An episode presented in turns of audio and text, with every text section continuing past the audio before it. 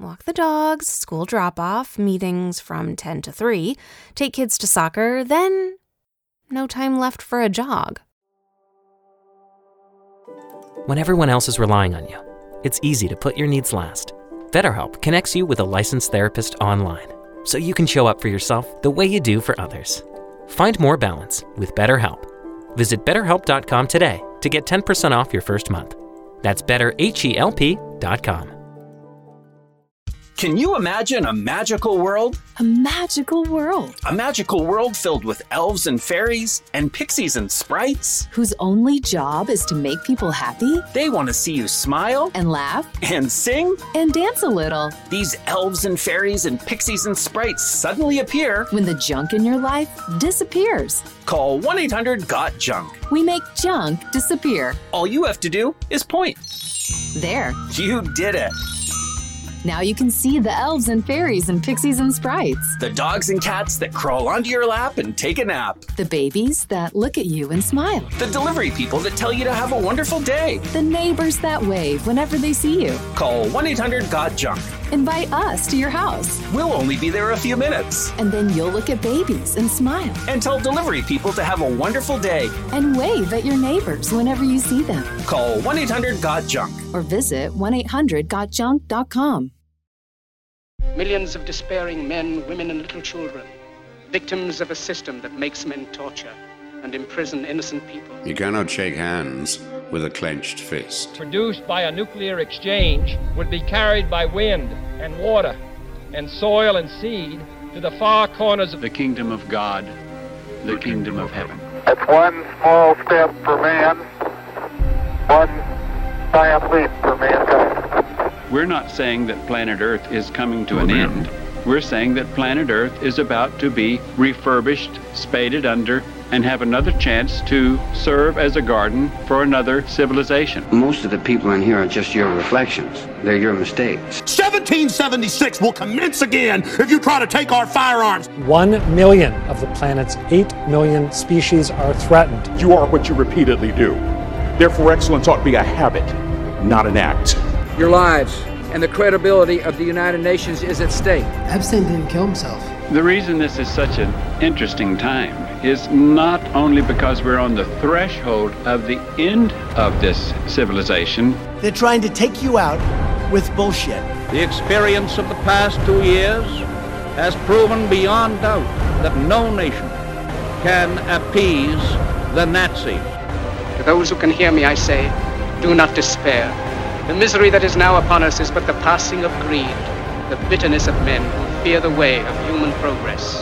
The hate of men will pass, and dictators die, and the power they took from the people will return to the people. And so long as men die, liberty will never perish. In the language of the US Department of Defense, these are unidentified aerial phenomena. Roswell's a very interesting place with a lot of people that would like to know what's going on. Uh, there is very compelling evidence that we, uh, we may not be alone.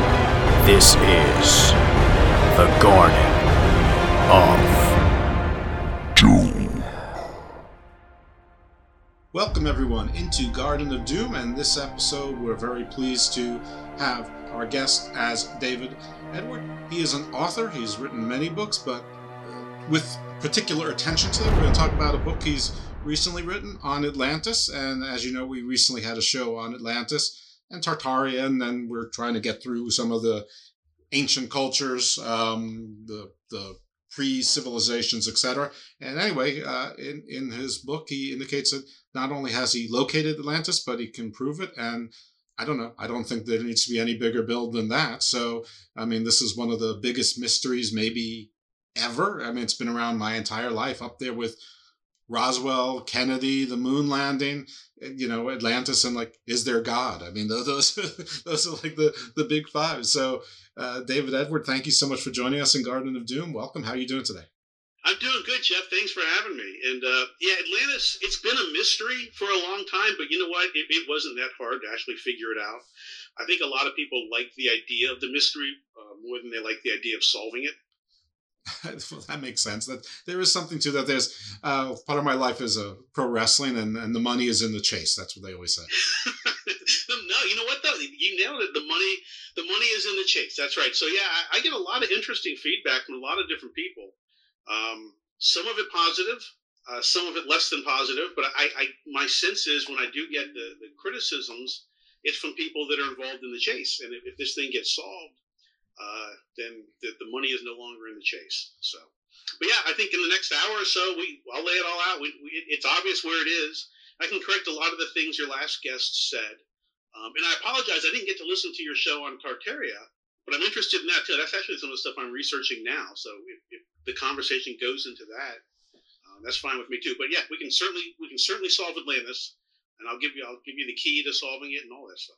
Yeah, no, I, I, I definitely want more on Tartaria as well. So probably what you have is different than than what my guest said because I think he was talking about more of the modern impact of Tartaria okay. um, and the legacy of it more than what actually occurred back whenever, 8,000 years ago, whenever it was.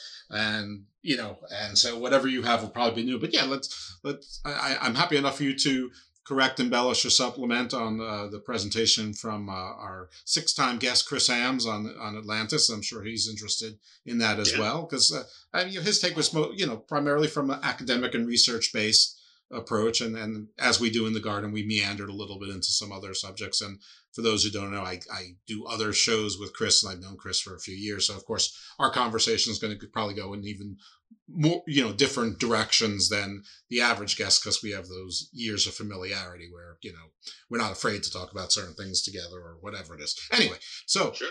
more about you though well first of all tell us the name of the book where where we can get it and yeah just start with you know i guess your origin story yeah. Okay. So, um, yeah. So, who am I? I Guess so. Yeah. So, this book is called Atlantis Solved: The Final Definitive Proof. It, it's actually it's a proof book. It's not a Graham Hancockian 700 page you know book that you're going to read for three months. It's just basically it dissects the history, lays out the evidence, and then reaches a conclusion, which we'll talk about here too. I guess my history, I, have gotten, I've been very lucky. I got to a lot of things, but the skills I kind of bring to the table in the Atlantis search is, I was a U.S. Army Special Agent in the 1980s and 90s. Uh, I was part of the team that captured Noriega. I did a lot of stuff in Central and South America. And in fact, I've, I've traveled extensively in Central and South America to not just the ruins. I uh, graduated from what they what, what they called it was I think it's the Jungle Warfare and Operations Center now. I think when I went through it was just the Jungle Jungle Survival Training Center or something because you know I when I was I'm a little old you know so I'm not, this isn't this is this stuff that was happening a while ago. But so I spent a week in the Darien Gap. I mean there's petroglyphs there that are super interesting and I have those survival skills. When I got out of the military, um, I had flunked out of college. Uh, and I decided, well, if I'm going to flunk out of college, I got to do something. The military was the scariest thing I could find. When I got out, I, I, realized, you know, maybe college wasn't all that big a deal. So I actually finished uh, five degrees, I think. I have a grad, a bachelor's, three masters, and I have a doctorate in engineering. I've been president of university. I've written like 49 books. And about two years ago, I was watching YouTube uh, because I'm an old guy and old guys can't sleep. Um, which Jeff, that, that's in front of you. You'll you'll find that out. You know, when you become an old guy. You're not an old guy yet. I'm 54. Nah, no, I'm being. I'm, I was being nice. Okay, thank you. we are practically the same age. I'm a little ahead of you. Okay. Um, but yeah, you, you, would have been the freshman I uh, gave the noogies to when I was a sophomore. So yeah, I should get you back for um, that. Yeah, exactly. But anyway, yeah. So uh, I couldn't sleep, and, and it handed me up uh, the Jimmy Corsetti Bright Insight Atlantis videos. And look, I look when I grew up, and I'm talking I grew up in the '70s, and, and, you know there wasn't a lot of TV and content, so you ended up, you know, you watched the the documentaries and Jacques Cousteau and all that stuff, yeah. but pretty soon you ended up in books. So I ended up in books, and I read Fingerprints of the Gods, and I don't know, probably ten or fifteen not very good books at the time. But pretty soon there's no more of those. You know, this was a long time ago. So you you actually go back to the source material. So I'm, I'm pretty I was pretty well read when I came in Atlantis. I had read Herodotus and play. I've read pretty much everything Plato's ever written, like three or four or five times. Uh, my favorite writer is Xenophon, um, March of the Ten Thousand, all that stuff, or the Retreat of the Ten Thousand, depending. Um, so you know, I, I, and I'd read the history. One of the histories is, is uh, Herodotus, all that stuff. So when I came to this, I had that background already, and uh, I watched Jimmy's videos, and I was like, okay, well, that place he's found, the Richat structure, the Eye of the Sahara, whatever, right. I was just as skeptical as anyone. But I kept looking, I was like, okay, well, I haven't seen anything that looks like that before. And I listened to his evidence. And some of the stuff he said you know, he found DNA evidence in Mali that they have lots of twins. Like, I, I don't know about that stuff. I can't. I'm I'm more of a physical historian. Um, so I just wanted to look at the physical layout. And I have an engineering background. Um, I, I own a geospace company right now. I own two companies. One of them is a geospace company. We're, we're, merging with another company, which is what I do when I'm not on podcasts.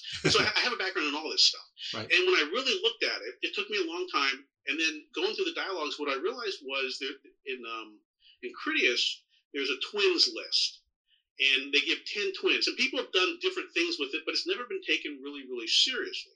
So I went and found a um, uh, linguistic person who could help me with the phonetics, and we really just started looking at the history, rolling all the way back to about 12,000 years ago. And you can find you can find those twins' names showing up in places.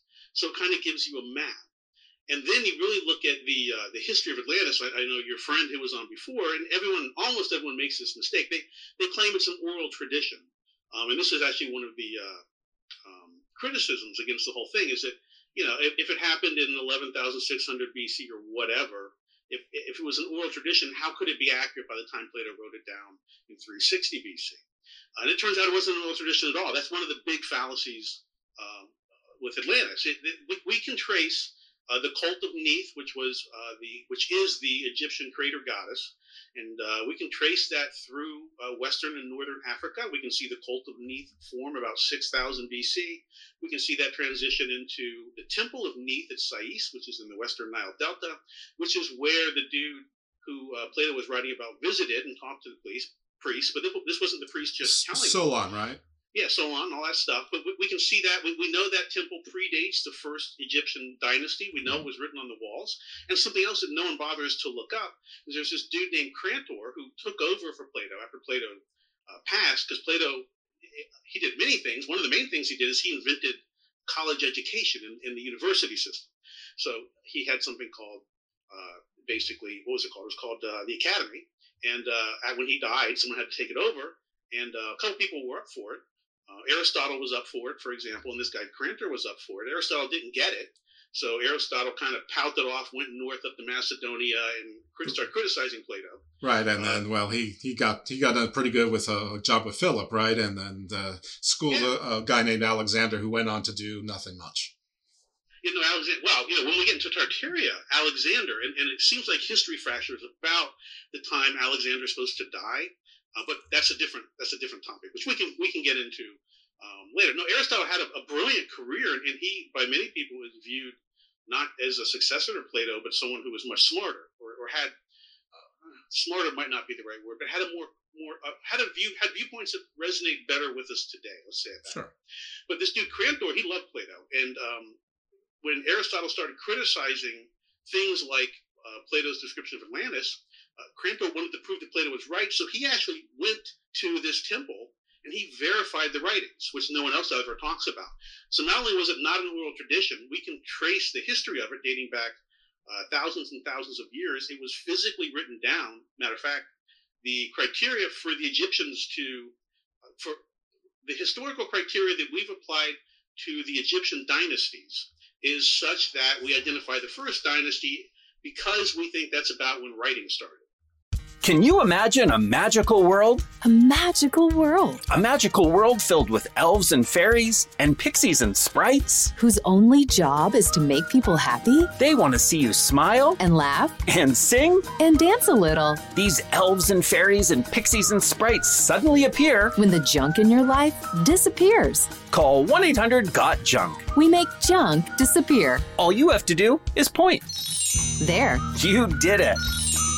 Now you can see the elves and fairies and pixies and sprites. The dogs and cats that crawl onto your lap and take a nap. The babies that look at you and smile. The delivery people that tell you to have a wonderful day. The neighbors that wave whenever they see you. Call 1 800 GOT JUNK. Invite us to your house. We'll only be there a few minutes. And then you'll look at babies and smile. And tell delivery people to have a wonderful day. And wave at your neighbors whenever you see them. Call 1 800 GOT JUNK. Or visit 1 800 GotJunk.com.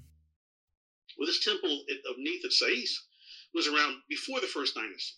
So it's entirely possible that the very first thing they ever wrote down was the story of Atlantis. Um, but anyway, it's, it's it's all physical evidence, and and we have all of that, and it kind of verifies uh, what Plato says. The other thing, if you've if someone if you've read all of Plato, he does use allegories. You know, we know about the cave and the republic and all that stuff quite a bit.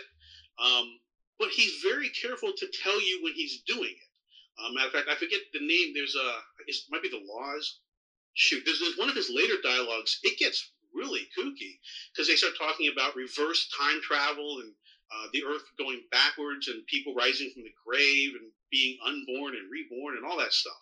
But he says, okay, okay, enough, enough with uh, our imaginations. Let's get back to it. Right. When it comes to Atlantis, he goes out of his way to tell us that this is, he believes, a true story. Uh, the other uh, thing, just to knock out of the way, because no one else looks at this, is the person in these dialogues, Critias and Timaeus, that Plato that has the words of Atlantis in their mouth is this dude named Critias. And criticisms of Atlantis tend to say, well, you know, he's one of three or four historical people, but he can't, it can't, doesn't really work. Really, he can't know the things he's saying. Well, it, it actually can. If, if, you know, it took me very little time to piece it all together. And there's actually there's a succession of Critiases. So Solon had a brother, I think his name was Doropides, um, who had a son named Critias, who had another son who had a son named Critias, who became known as Critias the grandfather, because he had a son who had a son uh, who was named Critias, who became Critias the tyrant. And in the Timaeus dialogue, it's Critias the tyrant who's talking, which is people who don't like Atlantis are desperate to get all of the words into this dude's mouth because he's a bad dude. He was one of the 30 tyrants in Athens and he has kind of a checkered past. But in the Critias dialogue, it's actually Critias the grandfather talking. And the cool thing about Critias the grandfather, this is where we get most of the physical layout of Atlantis. Uh, Critias the grandfather says that uh, when Solon went to Egypt, he wrote all this stuff down, and then that passed down to him, and he still possesses the writings. So what he and he says he studied them, and so when he's talking and he's saying that it was three rings and it was this and there was agriculture and all those things, uh, he's recanting what he read in the scroll, which was a direct translation. The priest helped Solon with it off the temple walls, which were then later verified by um, uh, Crantor. So, in other words, the, his, all, the history all locks in. And so, I like to get that out of the way. I know that's a lot of me talking very quickly, um, but we're not dealing with this. This isn't a myth. It's, it's not. Uh, it's not a fable.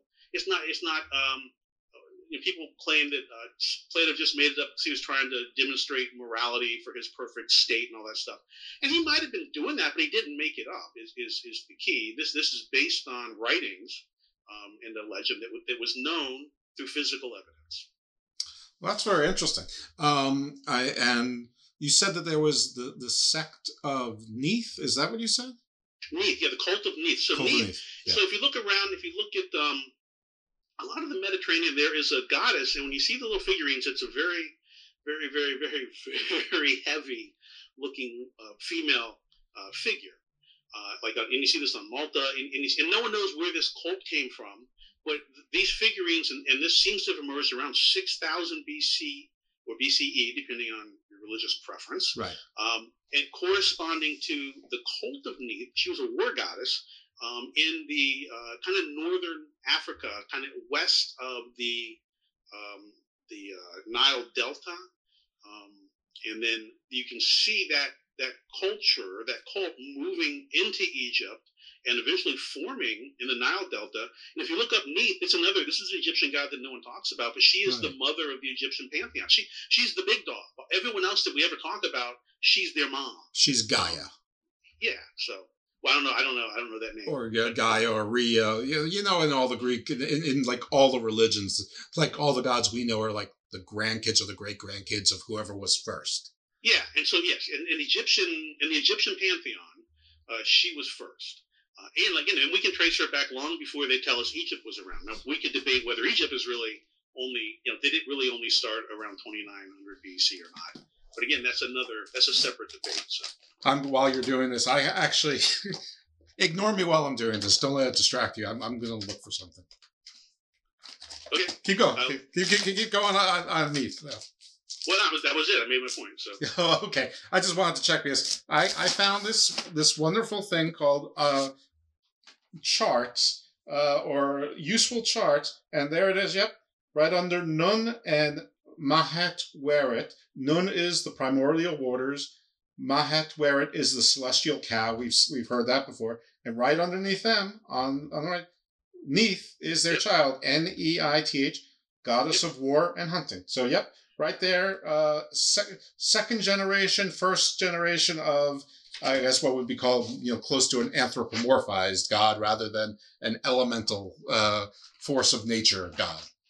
Yeah, yeah. I mean, look, I, don't, I don't go into any of the uh, societal or religious implications of any of this. I'm just looking at the physical No, uh, history components. Yeah, but the, the interesting thing is we can see that cult coming from the west of Egypt, and if we buy this location of the Richat structure, and then we start to lay out the twins list as as provinces, as as the princes of those provinces, and we start to look at where that migration would have gone, it, it goes right through that area and it goes right into Egypt. So so physically, um, it, it's a really good candidate for this information. Well, this this is I mean it's intriguing because I, I've never heard of this twins list before, but it makes so much sense that it would come from a root culture uh, in that there's twins everywhere.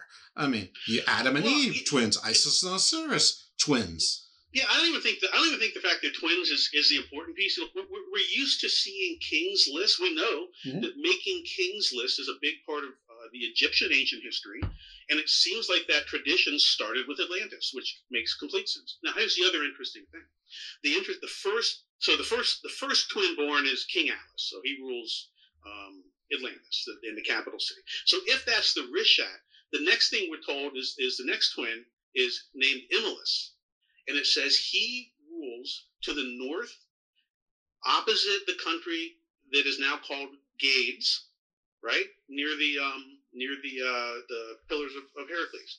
Well, that's exactly uh, you. You can put that on the map, and you can put Imlus right there to the south of the pillars in uh, northern Africa, and it lines up. And if you do that, that kind of locks it in because that, that we don't he doesn't give us a lot of directional references. This is one of the only ones we get. We get north we get north with mountains and we get north with this first province. So if you look at the Richat structure understanding that we were in the green sahara and all that stuff and we all we're all told that we all came out of africa so why wouldn't we expect to see the first big civilization in africa? Mm-hmm. We get so so if Richat locks in then imolus locks in based on the dialogues so from that, we can now start to go in the order of the twins list, look for the phonetic matches across the locations. For example, the next twin um, is known as Ampheres, which of course is the next piece. There's something called the Ampheres Seamount. They tell us it was named after some guy from hundred years ago, but that's how, how can that be? No, they don't really know that. It, it's a it's a Spanish um, Portuguese name, but then that's north.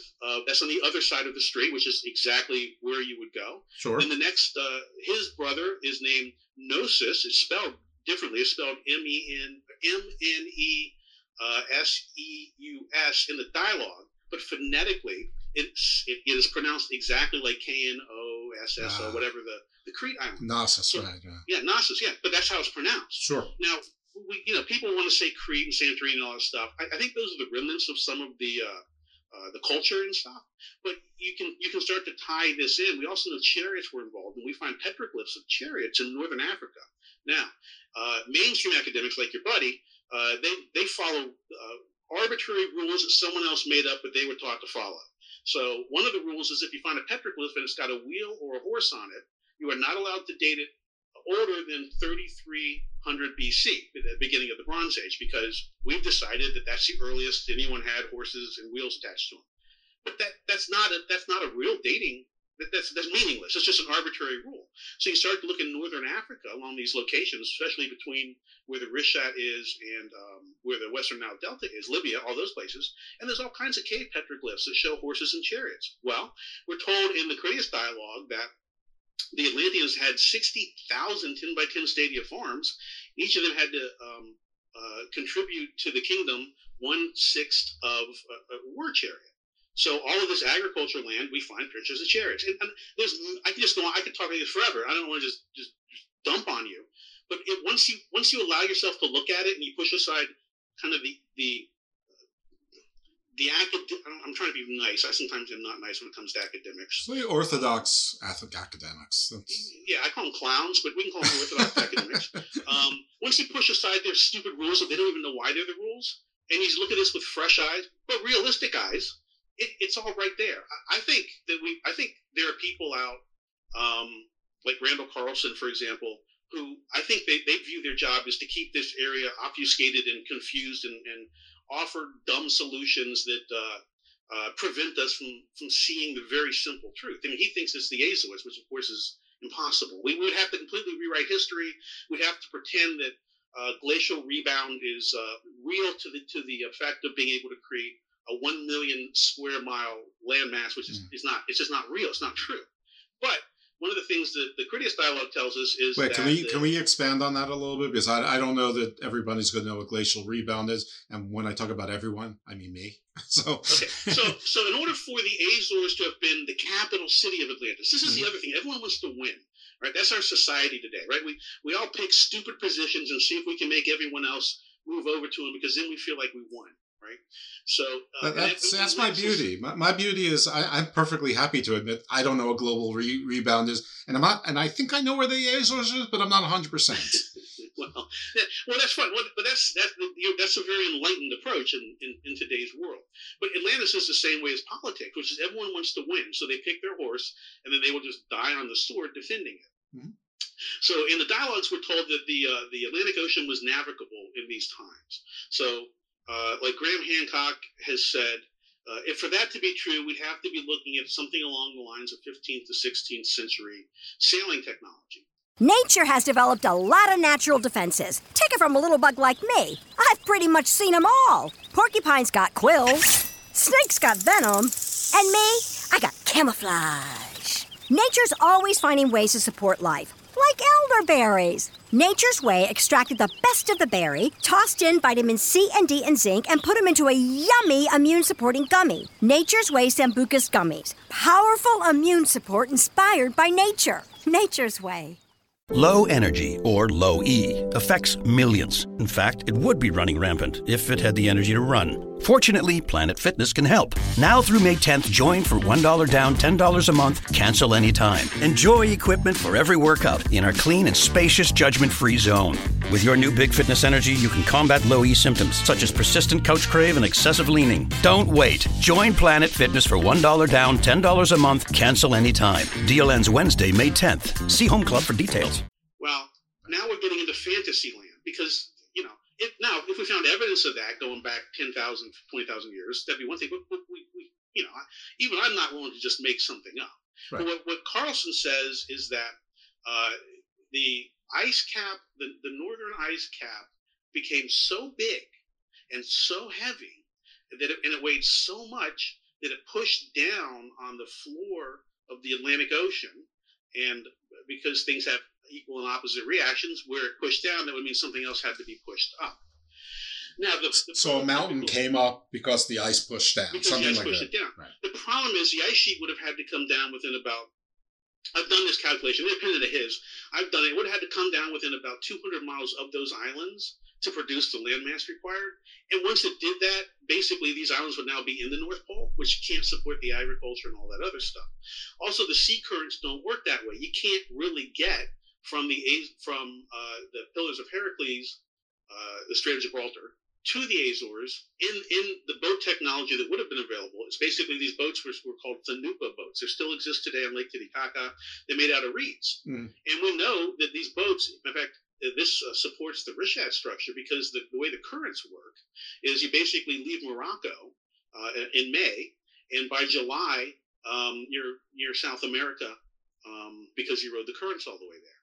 Uh, the way to get to the Azores is the return trip. So you come back basically from where the Bimini Road is, and you ride those currents in late summer, and you end up in the Azores, or you miss and you go up to what's now England-ish, uh, but what used to be Doggerland, which was, and, and this is the prototypical example of, of, the glacial rebound and all that stuff, because Doggerland used to be, you know, all, all the land um, east of uh, uh, England and all that stuff used to be above, above water during this time. So Carlson's this rebound theory is basically the equivalent of the Hapgood, you know, how the crust displaces so quickly overnight over, you know, not, not over tens of thousands or millions of years. It just happens really quick and, you know. Yeah, no, no. So that Hapgood is yet another theory. So it's it's so the, the Hapgood theory is that if the poles if the ice gets really heavy, we're, if we're and we're on a spinning ball, right? Uh, pretty soon the, the the tops of the thing aren't going to be the heaviest. It's just going to want to take it out to the equator. And if it does that, um, maybe a lot of the land moves with it. Uh, And- crustal that's a very- displacement, like the Yeah, maybe- orange maybe peel. Maybe Like, the crust slides with it. Yeah. Um, this is a that's a very difficult proposal, uh, and, and some some people still like it, but it has other problems.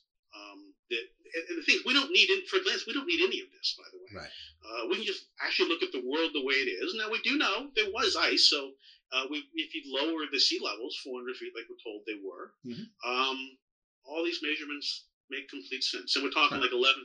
And the other thing that with Plato, and I know you, everyone talks about this because everyone can remember, but he mentions, uh, you know, 9,000 years before Solon went to Egypt in uh, 600 BC. So it's about 9600 BC, uh, which is like 11,622 years before now. Right. Which is a magical date. This is this is why Atlantis is still around. And Graham Hancock is the one who noticed this, but it, it, it equates to the end of the last ice age and all that stuff, which um, which I know people often hear talked about. right, the So younger Dryas, the comets, the the floods, everything. Yeah. Know, it all works around there. Yeah, and, so, and clearly something happened. But I don't. I, I've I've resisted picking a uh, cataclysm of, of the day or a cla- cataclysm of my choice to defend because I don't want to have to defend Charles Hapgood, uh, uh, you know, crust displacement or uh, younger Dryas uh, impact comet impact theory or I, I, we don't need any of that. Right. Clearly something happened, and and, and, it, and the records show it. No one disagrees that something happened.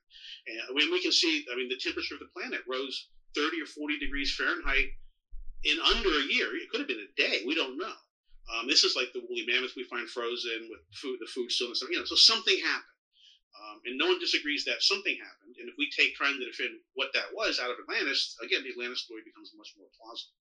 Absolutely. No, I, I understand. What you, I mean, you're just trying to say you don't need to get all that complex. Keep it simple. Right there, we have the environment was different, the, the ocean levels were different, and there it is in this one place. So I- don't think that there's that many people who probably picked this one time to listen to the Garden of Doom out of nowhere. But if you have, uh, we should probably go back a little bit into what the Richat structures, the Eye of the Sahara, Eye of Mo- Mauritania. We've talked about it on the show a few times, and basically, it it once you Google it, you'll be amazed if you never heard of it before because it's it's basically you you everyone has seen this structure before. Every time you've seen a quarry before, you've seen this structure or a nautilus from from above, or if you've taken a Phillips head screwdriver into the dirt or whatever you've seen. The only difference is this is like 25 miles in diameter. So, you know, unless there's actually Galactus or God or Celestial up there with a giant Phillips head screwdriver, um, you know, the, this defies any sort of explanation that, that I can come up with. I, uh, the, closest thing I heard at some point is this was probably seven or eight years ago was that scientists thought that something uh, impacted the Earth while it was still while it was hardening, but it was soft enough, and basically like a spear or basically like a screwdriver dr- basically drilled itself into the earth and implanted itself in the molten core which also seems very convenient as well Well, Jeff, and this is my point. We don't need any of that. It's, it's clearly there. It Yeah. clearly exists.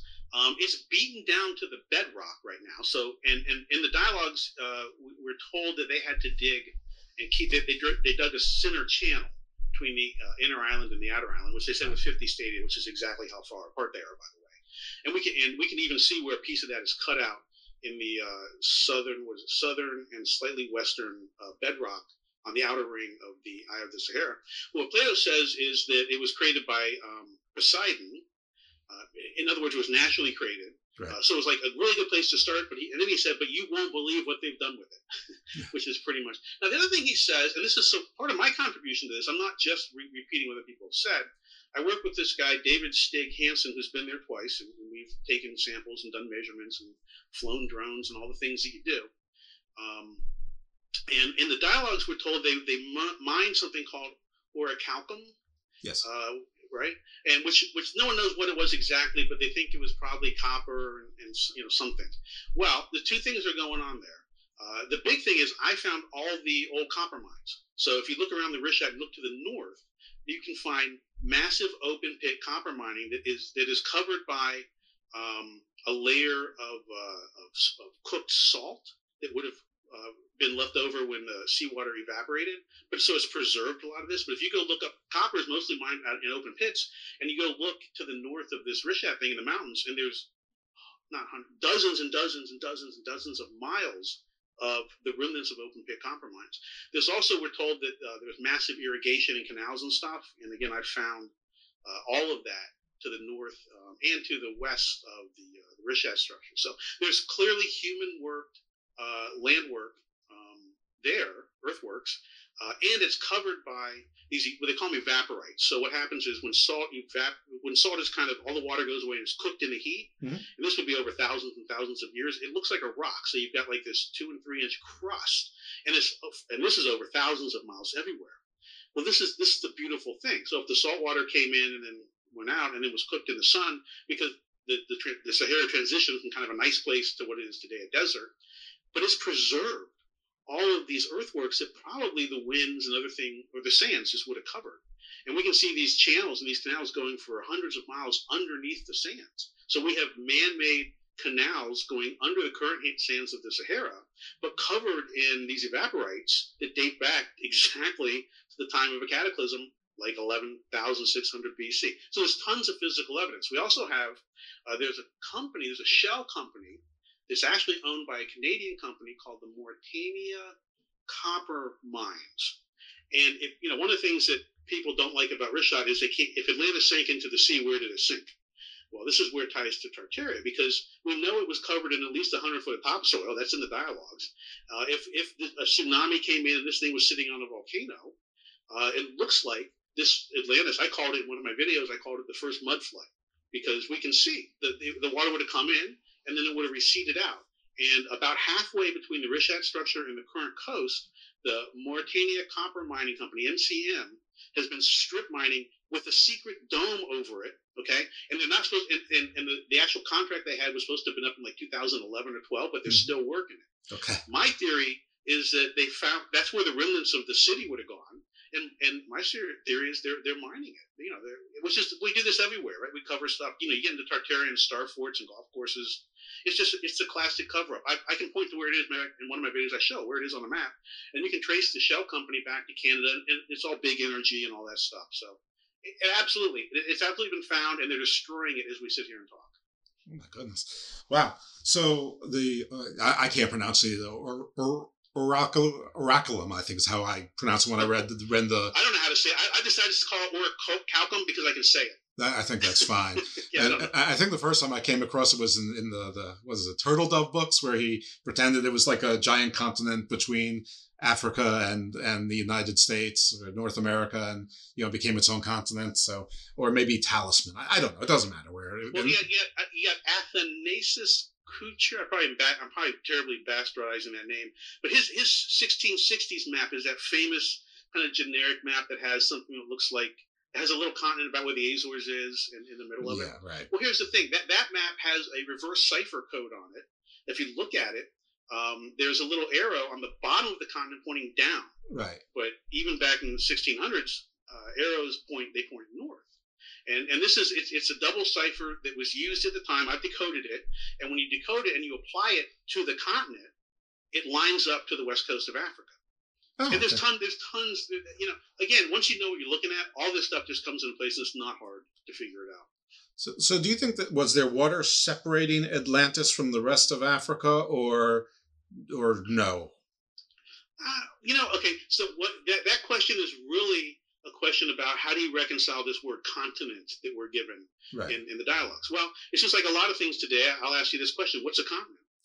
Well, that, that's an interesting question because I know that there's a lot of dispute. Like, uh, No, there's no dispute. There's no definition for it. right? No one. It, it's no a, one It's agrees. a, it's a convenience. It's a contrivance. So we just they just decided. So why is Asia and Europe? Why are those two different continents? Because they because they wanted them to be. And now they'll tell you, well, they're separated by mountains and great distances. Okay, Right. but you you know, so what? You know, so how come America isn't two continents? We got the Rocky Mountains right up the middle. It's yes, yeah, So in other words, so, so when he calls it a continent, the, the actual word, I, and I used to have it, it's like, um, shoot, in the book I translate the word, uh, and the word has a has a variety of definitions uh, that they use that, that, that when they refer to land. Basically, it's the word for island, it's the word for peninsula, it's the word for any body of any large piece of land that sticks out into a body of water. Well, west coast of Africa is a large piece of land that sticks out into a body of water. Now, and this and the west the west part of Africa is also separated by great distances and a mountain range through Mali that separates it from the Egyptian side. It, it has all of the conveniences of a contrived continent. Uh, now there is a river that maybe separated Morocco from the southern part, but again, I don't. You don't need to bend and make stuff up or argue about where rivers were um, because it, it is it is a continent as much as uh, Europe and Asia are separate continents. It's this piece of land that. Well, you have a mountain range. You don't need the river when you have a mountain range anyway. It was it's the Atlas Mountains, right? Well, you've got the Atlas Mountains to the north that separate Morocco and what they call the Western Sahara, the, the rest of it, and then you've got mount, a mountain range kind of in the middle eastern side of like Mali and stuff like that that separates it if you're coming from Libya or coming from that direction. Okay. So it, it, it's separate. I mean, it is it is especially you know we're talking even in Plato's time, right? I mean, it, it, it's it's a separate continent. The way you would get there, you wouldn't want to walk, and we know they wouldn't want to walk because when the Greeks uh, invaded Troy, which used to be a myth, but now it's a fact, uh, it would have been easier. It would have been closer to walk than to take boats. Uh, but they took boats because that's how you get there. It's more direct, and it's the same thing here. You could try walking across the entire, you know, three thousand miles of Africa, or you just take a boat and ride the currents and be there in a tenth of the time. So either way works. And also, Lake Chad was probably Sea Chad back then. It was much larger. Well, yeah, you know, we talk about the Great Lakes. Chad was the largest freshwater lake ever that we know of on the planet. Right. So, it, you know, what was it perfectly separated in its own landmass? Probably not. But if you throw the mountains in, you throw the lakes and the rivers. If you go back and look at the Green Sahara in air quotes and where they think rivers were, it, it's everywhere. It's it's like the Mississippi Delta. I mean, at this point, you know. So, um, yeah. But but if you sail around it and come at it from the west, uh, and there would have been a river. The Richat sits in a basin. It would have been an island. Um, and you mentioned it's, it's, it's pretty far across. It's uh, um, 100 stadia across, which is we're told the radius is 50 stadia. So and that's um, that's six and a half miles. So you double that, and then oh, here, here's the other interesting thing. This is something else that no one ever bothers to to look at. Plato tells us that the city uh, of Atlantis sat on a gently sloping plain to the sea of three, with mountains to the north of three thousand stadia. Okay, well that that that makes almost none of the places that people like be where they could be the capital. They can still be they can still be Atlantis. I mean, the Azores absolutely was a province of Atlantis. In fact, the Azores is mentioned in the twins list. It's like it's the fifth, it's the firstborn of the fifth set of twins. His name was Azores, right? So oh. we can solve for that. Right. But the the three thousand gently slope, three thousand stadia gentle slope to the sea. Well, there's, there's a couple things we got to unpack. Like what, what the hell is a stadia, right? Um, well, it turns out a stadia is a unit of measure, and uh, at the time that Plato was writing, um, it we're using the Alexandrian measure because Plato and Alexander the Great actually lived on the planet for like 12 years at the same time. Right. Now Plato was an old dude and Alexander was just a kid. But anyway, so it's 607, like it's like six, or actually it's like 606.9 feet. But I just do 607. Sure. Then you multiply that out, and that comes to 345 miles. You look how far inland is the Richat structure? It's 345 miles. Well, what about if, if the if the sea was lower? Wouldn't have been farther. It would have been farther, but if you go back and you look at the maps, a delta forms exactly like the Nile Delta, and the unit measurement holds of 345 miles. So, it so all again, once you pick that place and you start to look at these measurements with some context to them, they, they all make sense. Also, I mean, this is much later, of course, but not that much later than, say, Plato. I mean, Carthage and, and the design is very similar to the design of Atlantis, and that would make sense if if that was you know their you know somewhat their descendants at least geographically. Well, yeah, the Carthaginians um, uh, descended from an unknown seafaring race, and the geography is exactly where Plato's measurements tell us Atlantis was. So I, I think it they are absolutely what came later and the kind of it, it, wasn't a direct recovery. We're talking there are there are thousands of years between those, um, but I, I, think that those northern parts, especially on the other side, the northern side of the Atlas Mountains and the the Mediterranean side of Africa in general, probably didn't suffer the cataclysm to the extent that the places um, directly on the Atlantic Ocean did. Uh, so it's entirely possible. Well, and, and in fact, we know that. Here's here's the other thing. Um, your buddy told you that Plato is the only source for Atlantis. Everyone thinks that, right? Is that is that your understanding that Plato's the only source for Atlantis? Uh, I mean, that's uh, well, there's Plato and Herodotus, and I think Timaeus. That I mean, that that's what he said. Uh, I, I well, not sure if he was right or not. Everyone, everyone dismisses Herodotus, right? Because but Herodotus, who wrote before Plato, actually tells us exactly where the Atlanteans were living, and, and it's pretty much where the Carthaginians show up. It's it's in the northern Mediterranean coast. Um, and, but he gives us, and this is you know. The, the, the brilliant academics, they just any inconsistency they can find, they, they get confused by. But he actually spells the name, he, the people, because he traveled, and when he talked to them, he, he said the name Atlanteans was pronounced just slightly differently. Uh, in the Libyan desert, it was the Interarians, and then you get northern to the, the foothills of the Atlas Mountain, Mountains, and it's the Atlanteans. But he spelled it well.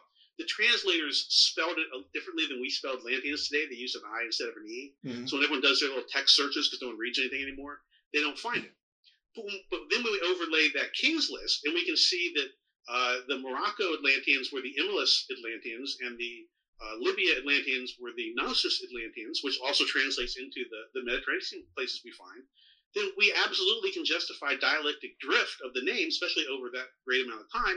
Just like I, you know, if you go to Mississippi and you try and order a, a soda, and then you go to uh, Minneapolis and you try and order a pop, you know, it's the same thing, but but they say it a little different.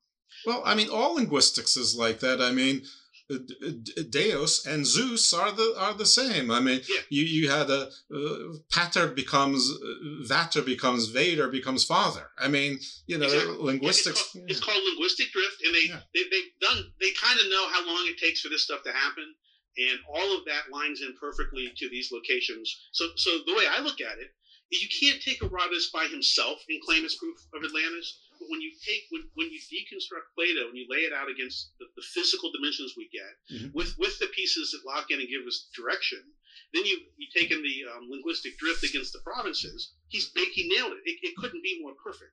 It's exactly where it says. And then the last piece, everyone's heard of the Piri Reis map, Yep. right? Mhm. And we've all been staring at it. Graham Hancock. I first was introduced to it in 1995. I bought his book, Fingerprints of the Gods, in Sure. an airport. I was traveling somewhere. I just listened to it. It's free on Audible now. I listened to it again. Yeah, I, I love it. Um, although he had to bend knee to get like the 14th edition published, he had to write a foreword that says he's an idiot, he doesn't know anything. Which I, I but you got to do what you got to do. You got to sell Right. books. Um, but anyway, he talks. He introduced the Piri Reis map at part of the Charles Hapgood um, uh, theory of Earth crust displacement and all that stuff. But and everyone's always focused on the the uh, upper left side that looks like it shows detail of North America. And this map was made like 20 years after Columbus sailed the ocean blue. Right. So it look, looks like there's more detail than there could have been. And then everyone looks at the bottom, which seems to show the continental shelf of Antarctica Right.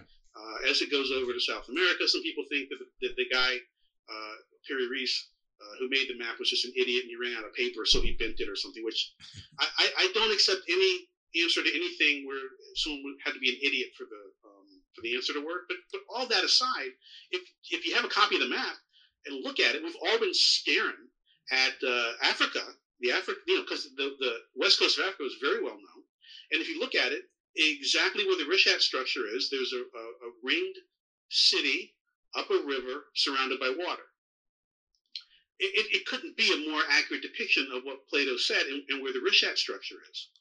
Well, let's, let's go back to Piri Reis for a second because I think we give. I mean, everyone knows the Piri Reis map, but Piri Reis was an admiral in the in the Ottoman Empire or the Byzantine Empire. So it's it's not like he was an he clearly wasn't an uh, an idiot because he rose to a pretty high rank in a in a pretty tough place to, to do that. Well, yeah, and he came up as a navigator, and he commissioned this map because he was getting ready to get on a boat and sail around the world, and his life depended on it. So, so he wouldn't draw silly rivers heading into the Sahara Desert unless it was from a source, a map that was trusted.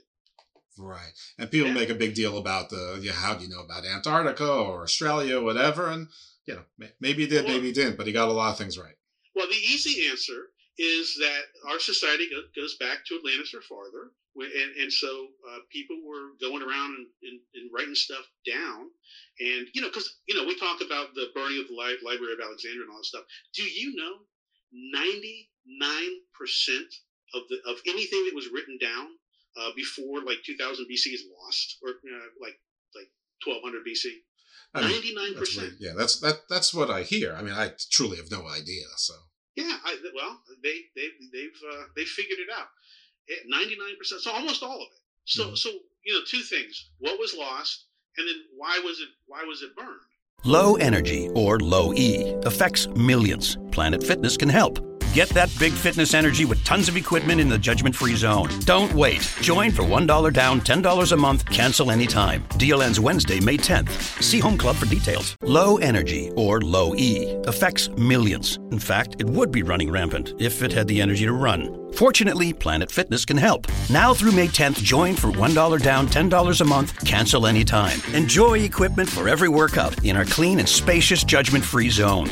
With your new Big Fitness Energy, you can combat low E symptoms such as persistent couch crave and excessive leaning. Don't wait. Join Planet Fitness for $1 down, $10 a month, cancel anytime. Deal ends Wednesday, May 10th. See Home Club for details. And then just go out and look at the world today and how we revise everything, right? We make up history to support a, a point. We don't care whether we're consistent with the last point we made. History can be very inconvenient. And I think that's re- I think that's why a lot of this stuff was destroyed. I guess so. Oh, one more thing, Jeff. Sorry, just to lay my case out. Now, the other thing when you start to look at the twins list, and this was this was a seafaring um, empire. We, we have pet, I mentioned the petroglyphs in the uh, western and northern Africa. Uh, there's petroglyphs all in Europe. There's also petroglyphs in Mexico Yes, um, and in the American uh, Southwest. And the interesting thing is they're the same petroglyphs. Um, and on top of the petroglyphs, there are cave, cave art. And have you heard of the cave art finding they, they did like three, four months ago?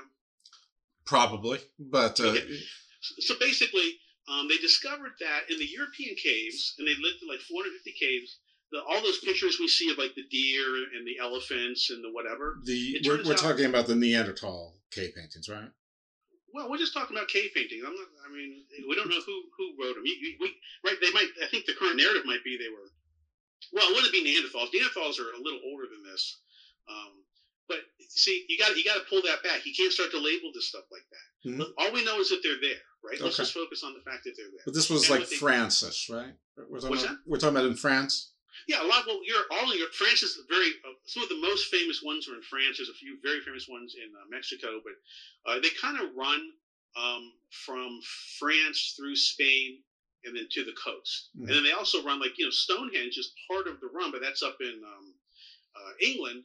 But when Doggerland was there, this was all just one big plain. So right. it wasn't. So it's hard for us today to really understand the separation. But what they found is there's an encoding system on those animals, uh, and the encoding is a series of uh, dots, up and down, stripped down lines, and stripped down lines that to us look like a Y. Okay, and what they found is is that um, like maybe there'd be an elephant. I don't have the chart in front of me, so this this will be a real example. But this is the type of thing. Like uh, let me do a deer. So let, let's say they find a deer, and they'll find the deer, and it'll have let's say three single lines and then a Y um, next to it for the fourth line. Well, what that's telling us is the the mating season and the birthing season of that animal, and they found it to actually be historically accurate. This has been proven. This has been researched and, proven. The Y is the birthing season, and then the straight lines are the mating season. Now, in order to have a season, you've got to have a, some kind of start date, right? Well, it turns out month one in this in this system, and they didn't put this together. I put this together. Month well, they know month one is like late May through um, the first half of June. Okay. Okay. Well, that's exactly when the summer solstice is, Mhm. right? So now we know why all these buildings and rock formations and petroglyphs and all this stuff that was designed to measure measure the solstices. What are we told today? Well, Stonehenge, it was a religious ceremony site. People would go there and do pilgrimages, and then and they'll show us the pilgrimage. It's like idiots walking around with robes and candles. It's like no, th- this, the world sucks, man. If you if you don't think nature sucks, go go. You know, don't go don't go glamping. Just go into the woods for a week, right by your house. Go into the woods. It sucks. Nature sucks. Um, so people wouldn't have wasted all that time for, for nothing. Instead, it's a migratory calendar. Right. And the other thing that's interesting, They're tracking is once you food. have what's that? They're tracking food, basically, food and resources. Well, and, and, and when to move around and what to do. Right. Um, so when you apply this calendar, you have to know month one. All in order to know month one, you have to be able to measure the summer solstice. Okay, and we find that all over American Southwest, in Mexico, and the, in northern South America, uh, all those places, all in Europe and, and the west coast of Africa, up to England. You know, all these places that would have been touched by Atlantis. Here's the other here's the other discovery that I've made that no one else managed to put together. When I saw that, the first thing I said was, "That's cool. What's the oldest writing we ever have that people made?" And it turns out it was found not that long ago. I forget exactly. I don't have, I don't have it in front of me. Within the past couple years, uh, in uh, it's currently housed in the Israeli Museum of something. It's the Ramla bone fragment, and it was carbon dated. Uh, well, no, I don't want to say carbon dated. I don't know if that puts what. It was dated by the people that date stuff as being hundred thousand years old, Wow. and it's the first markings ever found by a person. But guess what? The markings are this animal cataloging system. Right. Exactly. So it, it has like three lines and a Y.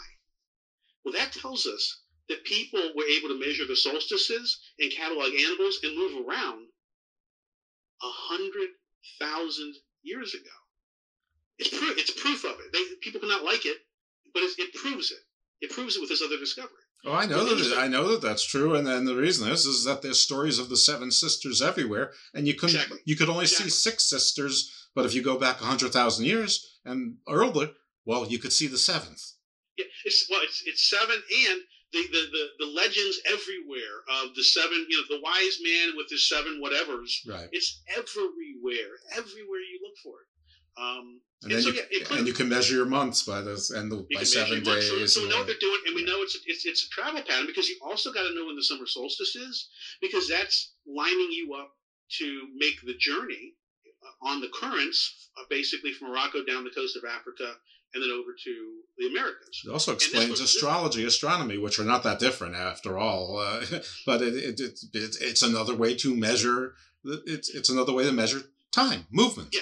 Well, and forget ast- astrology, which kind of has a bad rap today. Forget Yeah. everything you know about it. Right. Astrology came to us after the last cataclysm, and the only thing it was just like a sentence, and it basically said the stars in heavens affect the fate of man.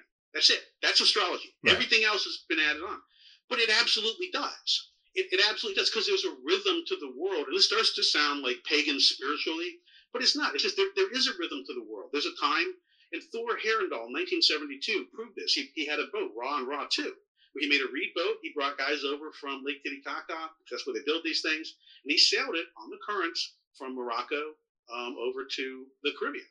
And uh, it's, it's exactly the way you get there. And he did it. He, you know, he, he he did it. Took two months, um, but you don't want to go during hurricane season, No. right? There's a time to do it. Uh, so all of this is it's just basically a calendaring system, and it's also a migratory path. There's a spiral circle that you see in the American Southwest that's used, uh, and it's like it can measure the solstices, the equinoxes, like all kinds of stuff. But you, you don't just see that in the American Southwest. You see that in these caves. You see it all over the place. Right. Then you start to look at where these currents actually dump you and, and where they would have dumped you on the land there. And sure enough, you see all these petroglyphs, some of them very sophisticated looking, basically timekeeping and measuring devices so you knew when it was time to go. Now, a lot of people weren't migrating because one of the criticisms would be, well, where's all the DNA evidence? Why don't we see plants, you know, all this stuff? It's like, well, this isn't this isn't like huge populations migrating. This would be, you know, you've got 100 people in your clan and you pick the two strongest ones because it's their turn to go on this trip. Um, so you want to know when to send them off. But you also need this calendaring system so you know when everyone else is showing up, right? Because if everyone's doing this, you know, you'll you'll you'll watch the calendar and okay, you know what, we should start expecting these visitors to come in. The last piece is in order for a system like that to work, where you're traveling between Europe and Africa and uh, South America and the Caribbean and North America, you've got to have some type of civilization in place, or else you just have highway bandits and thugs and, and bad cavemen who bop you on the head when they saw the boat coming in, right? So there has to be some ability to protect the people that are making this. All of that is the kingdom of Atlantis, and and Plato has captured the end of it. And then in the book, and also I have YouTube videos where I, I can painstakingly, I think it's like seven hours worth of videos. I lay this out in absolute detail. But you can see the migratory past, you can understand the timing, and you can absolutely see the fingerprints of a civilization that we call Atlantis. Everything lines up. That is a pretty compelling case, and I, and I like how you boil it down to just you know none of it's woo woo. It's just geography. It's just measurements, and it's just it's just following the resources and what you know and what humans needed, which we still need. It's just we uh, found it a different way, sort of. Um, yeah. and and it's, it's, it's I, I haven't figured out what to call myself. I, I, I've tried physical historian, but that's not completely it because we also look at technology transfer. Um, and, and all the stuff we've talked about, petroglyphs, measuring the sun, even agriculture, all of that is, is a technology, and we can see its transfers. And then I won't go into it all, but there's, there's all kinds of misplaced artifacts, and there's all kinds of things that have been dismissed that now you can go back and say, oh, wait a second. We don't need to dismiss that. It's not misplaced. It makes absolute sense when we understand that between uh, 11,000 years ago and 100,000 years ago, people moved around and did stuff. Of course, it is. Pragmatic historia, maybe. I don't know. Uh, yeah, pragmatic, something like that. Base. I don't know what the word is. Yeah, it doesn't. Yeah. Pragmatic doesn't have a catch though. So you need to find something f- fancier. Anyway, you know, I'm sure you'll encounter people with better marketing ideas than a guy who came up with with Garden of Doom for a show. So, hey, Garden Garden of Doom's pretty good. It, it doesn't it doesn't really do justice to the quality of your broadcast, but it's a good branding name. So, so, I've been told, but you know what? I had a fight with the the makers of the movie Doom and the video game Doom to to get my little trademark. So uh, I think I've earned it. Uh, yeah, no, yeah, absolutely. I, no, no, no going back. Yeah, no going back now. Anyway, so yeah, I I, I like your case. So so before you move, because I want to, I do want to talk about Tartaria and and and anything else, because uh, you're in the Legend of Atlantis, which you know maybe is related to your studies, maybe not apparently they might have come descended from Hyperborean uh, stock. So yeah, that's that's good. You can dispel that too. But before while we're at this natural breaking point, I usually do it at the end, and we will also. But tell people your book. Tell them your YouTube channel. Tell them where they can find all of this stuff. Yeah, the, these so free. So my, the publisher website is frequency99.com. The nine's numbers, so frequency99.com, and that's got links to everything. The YouTube channel is called A History of. So I did A History of Atlantis. I'm currently working on A History of Tartaria, that kind of stuff. Um, and yeah, I've written like 49 books. Um, a lot of my books are fiction. Uh, I tell you know tell stories and stuff. Uh, I call them historical fiction. Uh, but yeah, and all this available. If you go to Frequency 99 or just go to Amazon or just search for David Edward Atlantis, I mean, I'm I'm I'm, I'm the uh, most accessible unknown Atlantis person in the world right now. Excellent. I think that's of. Oh, it's funny that you said not funny, but you said you were in the Darien Gap, and the Darien Gap is like huge news now, and probably is to anybody who's been paying attention for a while, because it's it's like the jungle not pass. It's the it's used as a pass by migrants, but it, like in between Venezuela and Colombia, and like basically be, people go on this like death march to try to escape out of Venezuela now. It, you know what you, you can it, it is as far as I know, it is the most inhospitable jungle on the planet. And what happens is you there is a way to get from Colombia to Panama, but it's almost impossible to go from Panama. You have to go south. But yeah, they're coming through that. And you know, I assume there's there's trail. I mean, if there's lots of people, I assume there's some structure to it. It's they not just have. them wandering in the woods. Right. But oh my lord, is that a tough undertaking, especially families, kids, whatever. It's just awful. Yeah, I mean, your your circumstances need to be more dire than probably any of us can I'd imagine. I'm an old guy now. I sit in the air conditioning. I would never go back there ever. I, I mean, believe me, I, I, I, when you said walk in the woods, I remember as a kid camping, and I'm like, not, not interested. I, I mean, I, I don't have any group of guy friends good enough that I'd want to get away and just drink beer with them in the woods, just, just as an excuse. I, I yeah, and, but even then, it's, it's, kind of okay because you've got tents and you've got off for the bugs and all that stuff. But yeah, everyone, th- you know, everyone thinks nature is beautiful and serene. We want to go back to nature. It's like, mm, yeah, I don't really think you've ever, you don't, I don't think you know what nature is. Nature is awful. Nature is a struggle. Yeah. Every second of it is a struggle. Well, I mean, so the, sort of the history of humanity is trying to, uh, you know, con- control nature. I'm pretty sure that's why in the in the Bible they they make a lot of time to say that uh, God made the planet for you, so that we could justify doing whatever we wanted to it to make it more hospitable to us. Because uh, everything there is basically there to kill us, and we're ill equipped to really f- fight it, anything. Everything, little tiny ants are going to kill you. Yes. I mean, it's just awful. But yeah. Oh, oh, my god! Yeah, I, I I have a spider bite that I got six years ago that still hasn't yeah. healed. yeah, no, exactly. Yeah. From Maryland. I'm in Maryland. I had a spider bite when I was in the military that spiders came out of. wow, that's terrifying. That sounds like a horror awful. movie. All right. It was on my leg. Yeah, it was terrible. So let, let well, I, am glad that, that, that you seem like almost like as wussy as I am because you you've been in the military and done stuff. Me, I'm just I'm just a natural wuss. Um, I'm just not afraid to say it. Uh, listen, what when I mentioned Hyperborea, you said no. So I guess well, back. I said, I said I don't know. I don't know. I, oh, okay. I, I don't know. I look. I've not look. One of the things I don't care about, but because in today's world, you know, people want to know. Well, with the Atlanteans, do they have red hair? Like how, how the crap would I? Who cares? Right. I don't care because because that's a different. What they want is they want to take history and use it for a different kind of argument. I, I know. Yeah, so I so I stay away. But but you know? Yeah, I shouldn't say I know as to cut you off. You should say it. I'm just saying I know, but I, I think I want. I think it's important that the guest expands on that. Well, look, I mean, and, and now understand where I sit on things. I've got a new men's grooming product line coming out that I'm calling Toxic Masculinity. So I mean, it's not. I'm, you know, we, we've got to get out there and embrace the world and all that stuff. Um, but what I'm not going to let happen, I'm not going to be dissuaded by or get get become part of the current nonsense of conversations in trying to figure out the past. My, my, my definition of history is that it should history should record past events. That, that's my view of it. Um, I don't need I don't need current day morality stuck into it or any of that stuff. Now that's not the current definition of history. The, it's almost the opposite. But No, no, I no. History should be history. We learn no we learn no lessons from history if we're not studying history. If you erase the bad stuff, you're just you're.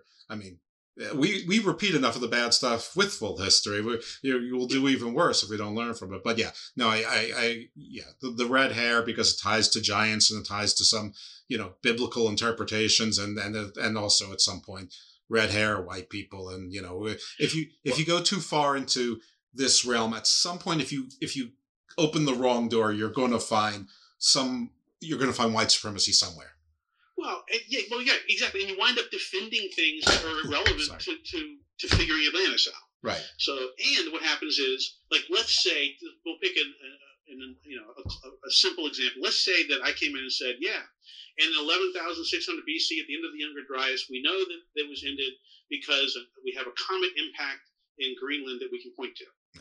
Well, now people think if they disprove the Greenland comet impact theory, they think they've disproven Atlantis. Right. Right. So we don't want to get into that. We don't. We don't care what color their hair was. Of fact, DNA doesn't even would never tell you anyway.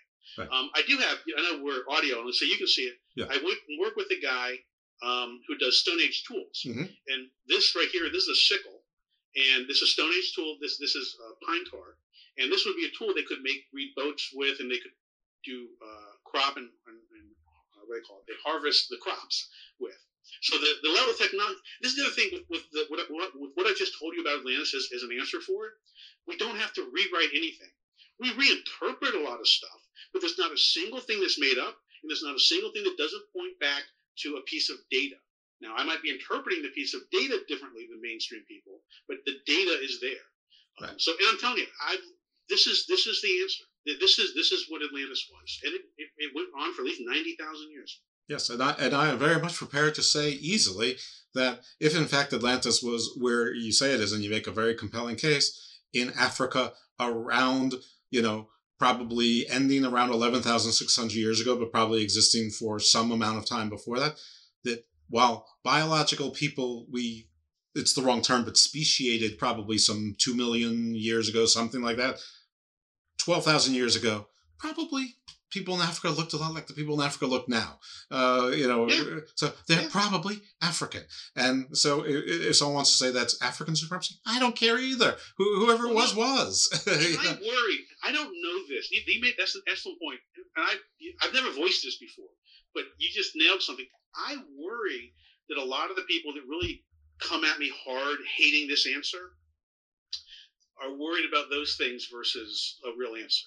Yeah, um, so It, whoever was there doesn't change what the world is now. It's interesting. It's good to know, I suppose, but but I I, I fully presume that the if this was in Northwest Africa, that probably the folks who are in Northwest Africa now probably are fairly similar to the, the folks then, probably with less of the you know Arab I- I- invasion. Whether there was also you know Mediterranean and you know some Semitic uh, influxes, probably.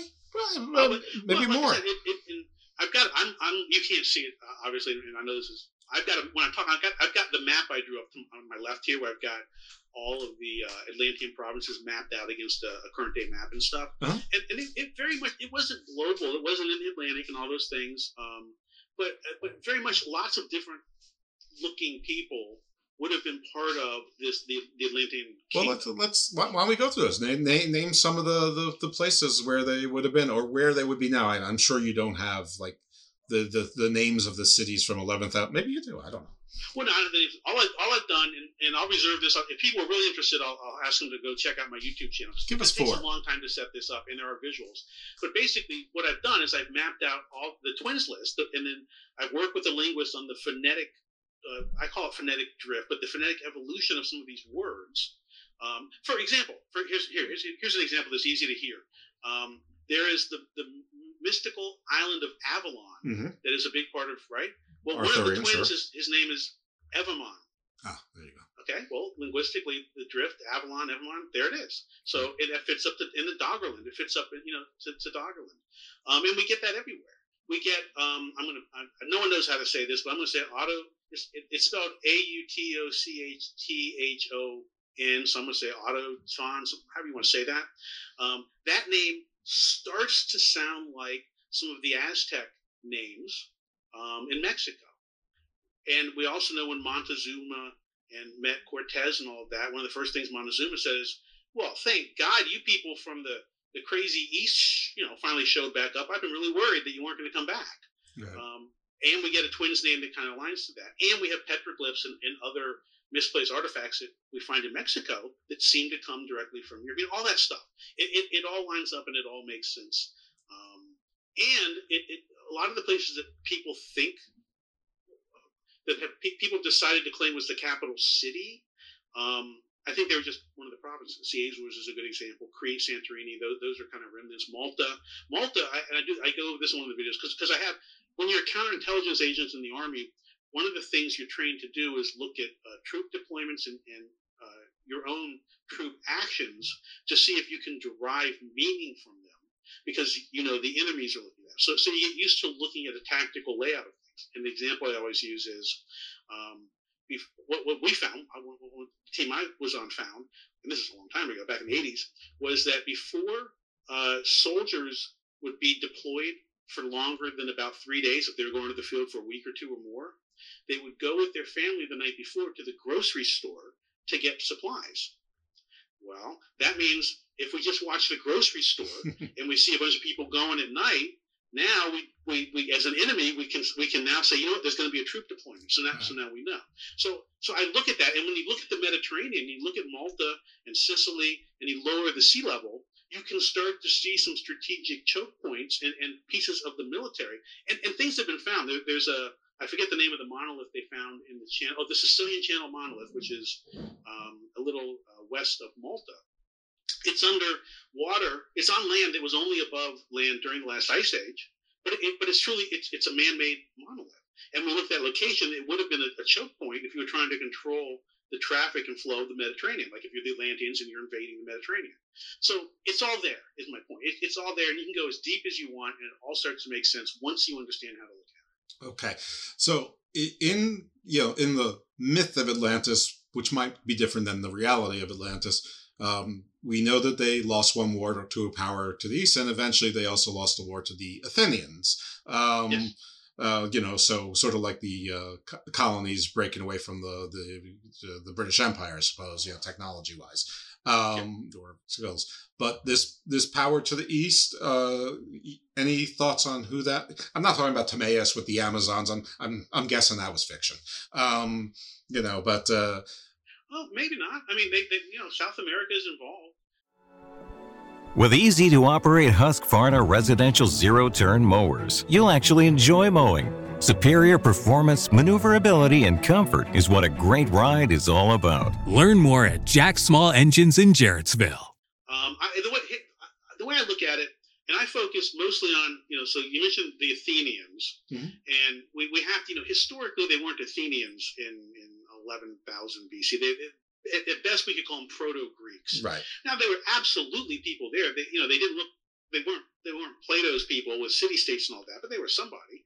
And and Egypt was I think pretty clearly there. Mhm. And so what I always say is the Atlanteans were good at lots of things, but apparently they weren't that good at war because they kind of got their butts kicked by the Athenians, right? Um, so I, I think they were. I think they became ambitious. You know, you, you- you can start to overlay moral stories, Mhm. but I don't know. I'm just making it up in my head. And there's no way, and, and we'll never know. There's- We're not going to find the Atlantean scroll that, that details ten thousand years of their history. It's gone. Right. Um, It could also be a nice origin story for Athens, right? We we you know we're we're the inheritors of you know the Russians are still trying to be the inheritors of the Roman Empire. The Athenians, you know, may want to be the inheritors of the Atlantean Empire by by victory, by vanquish. Yeah, yeah. I mean, but again, you know, see, right. that is what it is. You know, whatever. Um, but what whether it was there and whether it was, and when we say it was destroyed in 11,600 BC, you know, you talked about uh, the Carthagins and stuff. Um, I think it, I think this whole I think the the trade component and all that was wiped out. But there, there, are clearly remnants of this. You look at Crete. Crete has a very exotic culture. I think that probably culturally is the closest thing we're going to see to maybe what, what was going on. Um, I also think that a lot of the megalithic buildings, the, the pyramids and all those things, I, my opinion, now that's just my opinion, it's total speculation. My opinion is all that stuff was built after this cataclysm as a way to try and survive the next one. That's mm-hmm. what makes sense to me. So, in other words, the Atlanteans weren't building pyramids. Uh, their history is recorded in things like pyramids and temples, um, but all of the mega structures that we see are in response to what happened. Because I think enough people survived where they're like, ah, that, that sucked. And if you read a lot of Plato, matter of fact, I think I think it's I don't know if it's in Critias, it might be in the laws, maybe one of the other ones. There's kind of this, well, you know, you know, civilizations get wiped out in cataclysms all the time. Do you agree with that? Oh yeah, everyone agrees with that. You know, I mean, it's kind of like a well-known thing that was going on back well, there's all the different ages of man, but so you're suggesting yeah. that they were basically flood. We have bomb shelters these days, but they were worried, worried about floods, so they created flood shelters. Well, or I think they tried to build buildings that could survive a cataclysm. Mm-hmm.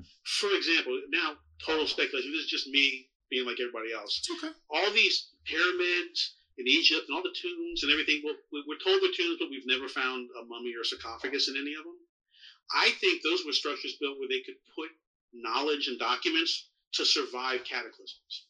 And when you start looking at it like that, like, well, that makes complete sense. Because no, you're not going to stick a dead guy in the box because that's where you're putting all your memories and everything you want to be able to come back and get once everything settles down again.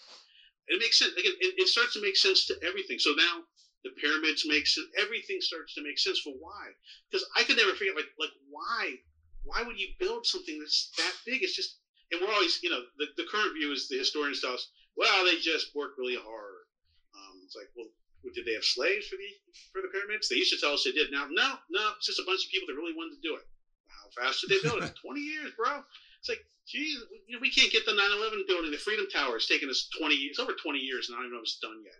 So, uh, you know, whatever. It's just the idea that they just worked really hard um, and did things that were, were, would have been stupidly impossible and probably killed most of them again, I just don't buy that as, as the answer. Right, and, and and there's other places where there's megaliths that built where the history is more clear, like in China, like one of the yeah. one of the megaliths. They like they know it took 600 years to build. So yeah. I mean, you know, that's well, that's when you start to drift into Tartaria. It's a transition because in Tar- I said, well, you know, we're talking about you're talking about China stuff. That what what Tartaria becomes interesting, and it kind of is the next natural place to go from something like Atlantis, is you start to see architecture that has suspicious uh, origins, but it's the same architecture everywhere. Right. Everywhere. And I visited some of these places. I went to Fort Morgan, Alabama, which has, we're told it's a, it's a um, uh, Revolutionary War and then Civil, no, I'm sorry, Civil War fort. Well, it, War of 1812 and then the American Civil War. Um, and then the story for that one, and it's this beautiful star fort, and the story is that it took uh, 20 years something like that. And uh, the f- five people were assigned to build it, military people, and four of them died. And the final guy did it because he leased 200 slaves and they worked really hard. It's like, okay, it, they moved. The, the building is made out of 34 million cubic yards of brick. And it's basically on a, a little sandbar in the middle of the ocean. Well, I don't think 200 of anybody could move 34 million cubic, not not feet, cubic yards of brick.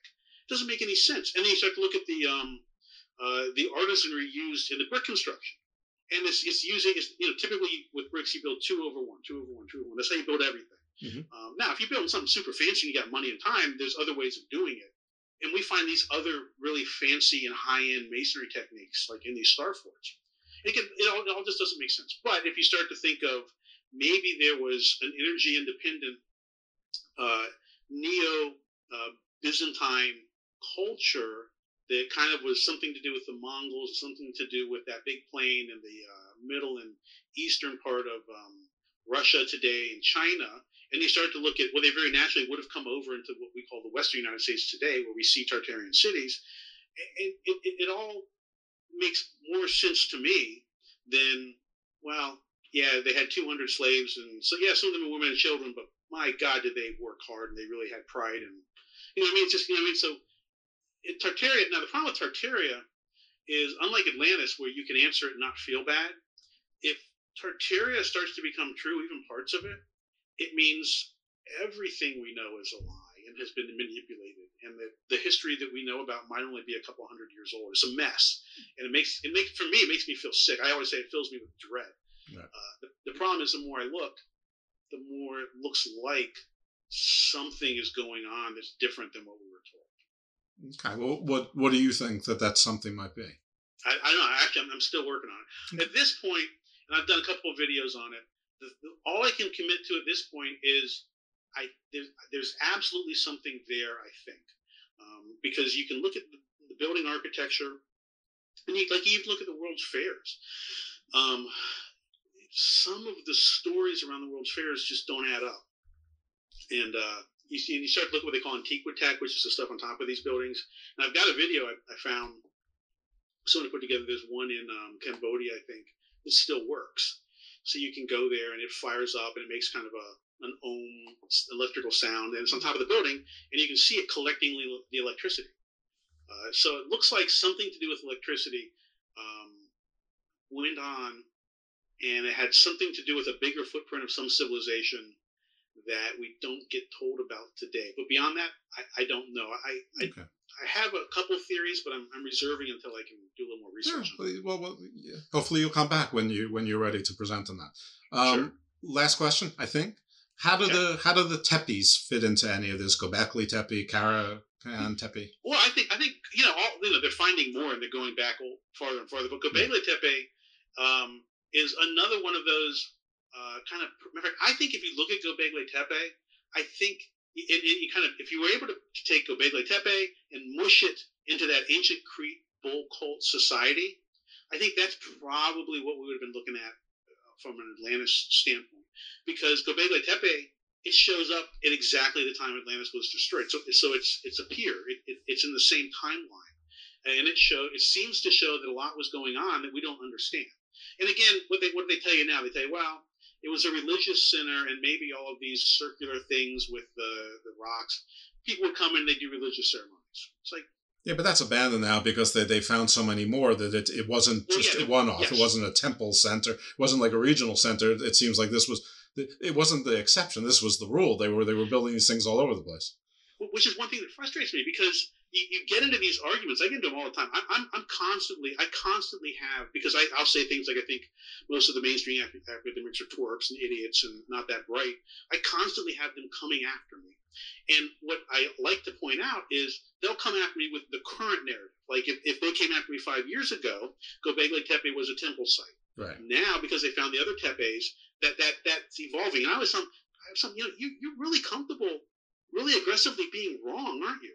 Because all you're doing is is I don't need need to talk to you. I can just go read what the current you know view is, Right. and that's what you're going to argue. And then when it changes, you're going to pretend like it was never anything but whatever they're now telling you to say. Right. So it's The not a lot theory is not a dirty word. The- Theory is just what you your your best guess now, or one of your one of your top half dozen guesses right now.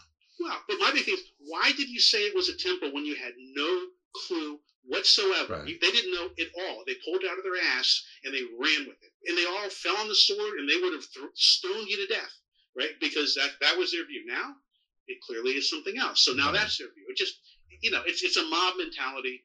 Um, and then people will tell me, well, why don't you get your stuff peer review published? It's like, it's the same people, dude. I look, I, I've run, I, I ran an academic uh, journal one year. I mean, I've been president of the university. I've had these people report to me. These are not, uh, by and large, good people. I wouldn't want to have dinner with them, and I certainly wouldn't let them hold my wallet. Uh, so, you know, it's just I, I get really irritated with with the the view of people where they say stuff they don't understand why they they're saying it. They just know they're supposed to. Well, I think I'd, I'd enjoy being a skybox watching you getting very irritated with people uh, in person. I think that might be fun, but uh, uh, maybe that says more about me than anything else. Um, anything else that you want to tell us uh, before before we Oh no, I mean, look, I've, I've talked, I've, I've I've ranted pretty good here. You've let me rant. I appreciate that, Jeff. I, I, I've I've climbed up on many a soapbox, but I tried to lay out as, as best I could the general theory. And I guess my only other message would be a lot of these things only seem mystical and confused because that's what they want us to think. They don't want us to know about our true history. I don't know why, uh, but I do believe, as Graham Hancock says, that we're a civilization with amnesia. And I think the fact that our history has been falsified is a big part of why none of us can get grounded today and we can't figure out right from wrong. I, I guess that's my closing analysis. I think that's a good closing. Uh, and I, I really can't top it. So I guess once again, remind us the name of the book and where they can find you and find your stuff. Well, the book is Atlantis Solved, the Final Definitive Proof. Uh, and uh, even people that uh, I've gotten mostly good reviews, I've gotten a couple one and two star reviews, and what they generally say is, uh, this guy writes like a pompous ass, but yeah, he kind of proved it. Um, so it, I write like I talked here. It, it's and I'm also very authoritative. I, I, hate it when I come into these spaces and the person's all wishy washy and they don't know, and there's three things like no, no. If you don't know, shut up. If you do know, tell us. And so I, I believe I do know, I'm not telling you I don't know. I believe this is it. I believe it's been answered, and I lay it out in that in that book, Atlantis Solved, and also on my YouTube channel, a history of. Like I said, it's like seven hours of videos where I go through this in ridiculously painstaking detail, and I lay out every piece. And everything I've said here is supported by at least a piece of evidence, if not three. So excellent. All right, yep. all right, folks. We'll check out his book. Buy it. Uh, check out his videos and uh, follow him. I assume you're on Twitter and all of those other great places. I don't do no, I don't do any social. My my publisher does. I I uh, I've I've learned, you know, you don't want to do any of that stuff because okay. all you can do is get yourself in trouble. So fair enough. See, I try and get myself in trouble. I'm just not important enough yet. All right. Well, very, very good then. Well, then you won't find him on social media, but you can follow his YouTube stuff. I'm, I'm sure there's a subscribe and follow and all that other good stuff. Get the yep. notifications and uh, buy the book. And hey, listen, I enjoy you ranting and raving, and I and I don't uh, guess that's on their soapbox. That's cool. This is Garden of Doom. That that's this wasn't even really doomy. This is this is a it's sort of hopeful if you if you bother to listen to what you said. I mean, if you learn history, you you you can you you learn from history. So uh, so I tell you, you know, if I come on again, I, I also just oddly enough, uh, I passed, I died in, in in February this year. Yeah, I died in the ambulance on the way to the hospital. What? Uh, so so I so I had that whole experience too.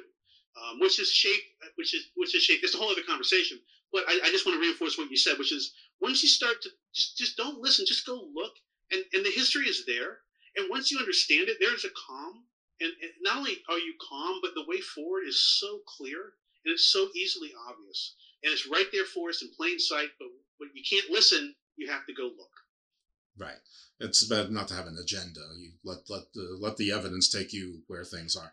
And it, and, it, and it'll answer all your questions. And it's it's we, we our history we are much better than we're told it, from our history. We have done many more things, and our, our species has much more hope um, than we're led to believe today.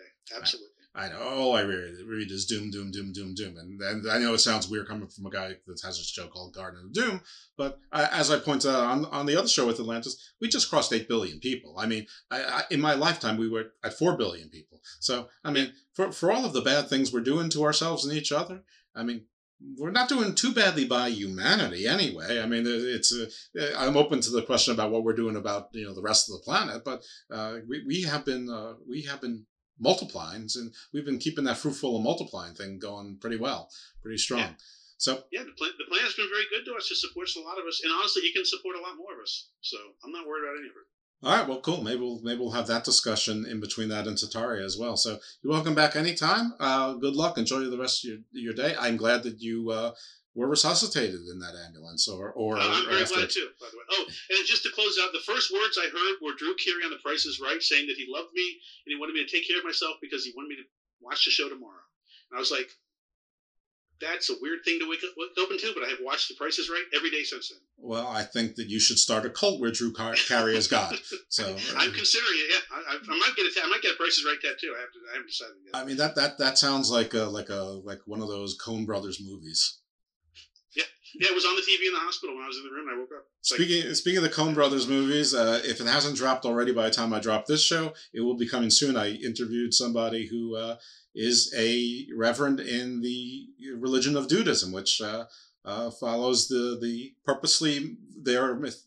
They have a fictional mythology based on the okay. Big Lebowski. So really cool stuff. Anyway, hey, I, I, celebrate Festivus like we all should. I mean, right? It's all there. Sure. Well, I, I'm always up for the airing of grievances. So it, it defeats of strength, right? It's, it's the best holiday ever. Absolutely, sure, and the food. All right. Yeah. Hi, Jeff. All right. Thank you very for thanks for joining us, everybody. Check out the stuff, and thanks again for listening in. And hopefully, we'll hear from you, and uh, we'll, and you'll be listening to us again next time in the Garden of Doom.